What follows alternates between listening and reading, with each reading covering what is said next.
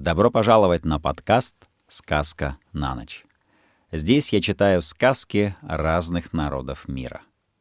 Так что ложитесь поудобнее, закрывайте глазки и слушайте. Казахская народная сказка с адаптацией «Алдар Касе и скупой друг». Однажды в аул, где проживал Алдар Касе, приехал неизвестный человек. Вскоре он познакомился со всеми и подружился с Алдаром Касе. Всем он был неплох, и только одно не нравилось Алдару Касе в новом друге — его необычайная скупость. Был он скрягой. Так и прозвали его люди. В те времена у степного властителя хана росла дочь, Ханшаим, девушка редчайшей красоты.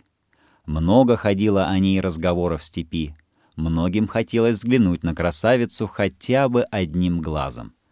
Но прежде чем посмотреть на ханскую дочь, нужно было уплатить ее отцу тысячу рублей. Захотелось и скряги взглянуть на Ханшаим, не имея тысячи рублей, он сказал, «Тебе все доступно, Алдар Касе. Устрой так, чтобы я посмотрел красавицу даром. Едем в ханский дворец». Когда они выехали в путь, Алдар Касе сказал скряге, «Дай мне взаймы два рубля, а когда мы возвратимся в аул, я верну тебе эти деньги». «Два рубля не тысяча», — подумал скряга, но протягивая деньги Алдару Касе, он все же предупредил. «Я тебе даю два рубля только с условием, что ты мне отдашь их сразу же, как мы вернемся домой».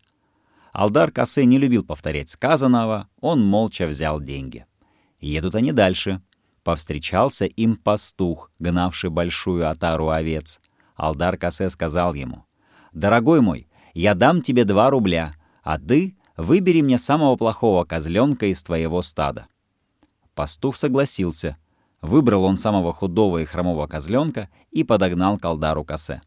Тогда Алдар Касе сказал, «А может быть, ты возьмешь у меня два рубля и козленка, а взамен дашь мне еще одного ягненка. Пастух задумался. Пожалуй, выгодно будет взять два рубля и козленка обратно и отдать только одного ягненка. «Хорошо», — сказал пастух. Пустил он козленка в стадо, выбрал лучшего ягненка и отдал Алдару Касе. «Светик мой ненаглядный», — сказал Алдар Касе. «Давай условимся так. Забирай себе и деньги, и козленка, и ягненка, а мне дай одну козу». И это предложение пастуху пришлось по душе. Он решил, что счастье повстречало его и принесло ему богатство. Пастух забрал ягненка и отдал Алдару косе козу.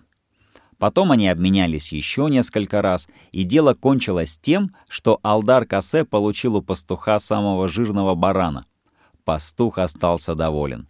Ему и невдомек было, что он отдал лучшего барана за два рубля. Забрали путники барана и поехали своей дорогой. К вечеру въехали они в огромную долину, где находился ханский дворец. Алдар Касе и Скряга поспешили к нему и увидели речку, преграждающую путь ко дворцу. Вдоль берега зеленели густые кустарники, а через реку к воротам дворца проложен был широкий мост. Алдар Касе — и его друг остановились у моста и раскинули в кустах белый шатер. Прошло немного времени, и на тропинке, ведущей к речке, появилась служанка с ведром. Она зачерпнула воду и заметила двух незнакомцев возле шатра. «Кто вы такие?» — спросила служанка. «И почему раскинули здесь свой шатер?» Алдар Кассе ответил. «Мы люди неба. Впервые мы видим человека земли. Скажи, кто ты такая?» Перепуганная служанка ничего не ответила. Подхватила она ведро с водой и побежала во дворец. Здесь служанка обо всем рассказала дочери хана. Красавица Ханшаим встревожилась и решила посмотреть на неведомых пришельцев с неба. «Я слышу гул голосов», — сказал Алдар Касе, обращаясь к скряге. «Слуги сопровождают красавицу Ханшаим, идущую к нам. Смотри внимательно, иначе никогда больше не увидишь ее. Распахнулись ворота ханского дворца, и в сопровождении свиты появилась одетая в парчу и золото Ханшаим. Лучи солнца вспыхивали в самоцветных камнях, украшавших ее одежду. Они ослепляли взор, и Скряга не мог разглядеть лица красавицы. А Ханшаим посмотрела на противоположный берег реки и удалилась в свои покои. Вскоре на той же тропинке опять с ведром в руках появилась служанка. Зачерпнув воду, она взглянула в сторону шатра и увидела, как два незнакомца рубили топором связанного барана. «Что вы делаете?» — спросила служанка. «Мы режем барана», — ответил Алдар Касе. Убежала служанка во дворец и сказала ханской дочери. «Небесные люди не умеют резать барана, они рубят его топором». Это было настолько невероятно, что ханская дочь решила сама посмотреть невиданное зрелище. Опять распахнулись ворота дворца. Красавица Ханшаим появилась на берегу, но и на этот раз Скряга не смог разглядеть ее лица. «Сходи к ним и покажи, как надо резать барана», — сказала ханская дочь служанки. Служанка перешла мост, научила неизвестных пришельцев пользоваться ножом и вернулась во дворец. А красавицу Ханшаим разбирает любопытство узнать, что делают неизвестные люди — Снова послала она служанку. Та сбегала на речку, посмотрела и рассказала удивительные вещи. Небесные люди вырыли большую яму, сложили в нее мясо, залили водой, опрокинули вверх дном котел и на котле стали разжигать костер. Эти чудаки не умеют варить мясо. «Пойду и научу их сама», — решила пораженная красавица Ханшаим. Перешла она в сопровождении слуг через мост и направилась к шатру. «Смотри», — сказал Алдар Касе скряге, — «красавица Ханшаим идет к нам. Теперь ты сможешь разглядеть ее, если будешь внимателен». Ханшаим подошла к костру и, не сказав ни слова незнакомцам, приказала слугам приготовить обед. Слуги вытащили из ямы мясо, вымыли его в реке, потом сложили в котел и разожгли под ним костер. В это время Скряга не спускал глаз красавицы Ханшаим. Наступил вечер. «Сходи и посмотри, что делают небесные люди», — сказала Ханшаим служанке. Та выполнила ее приказание и быстро вернулась. Они вытаскивают из котла куски горячего мяса и прикладывают их к щекам, — доложила она своей госпоже. Они не умеют есть. Ханшаим велела позвать своих слуг и вместе с ними направилась к шатру. Здесь она сама показала небесным людям, как нужно кушать вареное мясо, а Скряга опять не спускал с красавицы глаз. Ханшаим решила, что небесным людям будет холодно ночевать на берегу реки, и пригласила их во дворец. Слуги приготовили для них богатый ужин, а затем отвели в особую комнату с пышными постелями. Через некоторое время Ханшаим послала свою служанку посмотреть, как отдыхают гости. Служанка вошла в комнату и увидела пустые постели. Два гостя, подвесив себя за ноги к потолку, отдыхали в таком положении. «Что вы делаете?» — спросила удивленная служанка.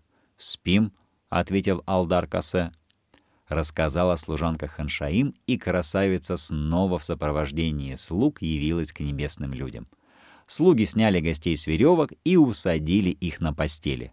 Всю ночь рассказывал Алдар Касе красавице Ханшаим разные чудесные небылицы, но ничего не сказал о себе и своем друге. Утром они тронулись в обратный путь. Едут час, другой, третий. Наконец Скряга сказал. «Дорогой мой, то, что было, прошло. Я жду, когда ты мне возвратишь два рубля». «Хорошо», — ответил Алдар Касе, — «я отдам, как приедем в аул. У меня, ты знаешь, нет при себе денег». По пути Скряга заехал в соседний аул и остался там жить. Но через каждые два-три дня он приходил к Алдару Касе и требовал возвратить долг. Однажды Увидев приближающегося скрягу, Алдар Касе лег на кошму, накрылся одеялом и сказал жене, «Сейчас придет мой друг требовать долг. Скажи, что я болен». Жена Алдара Касе встретила скрягу у входа в юрту. «Где мой друг?» — спросил скряга. «Он болен», — ответила супруга. Догадавшись, что Алдар Кассе притворился больным, Скряга ласково сказал, «Что с ним стало? Взгляну-ка я на своего друга.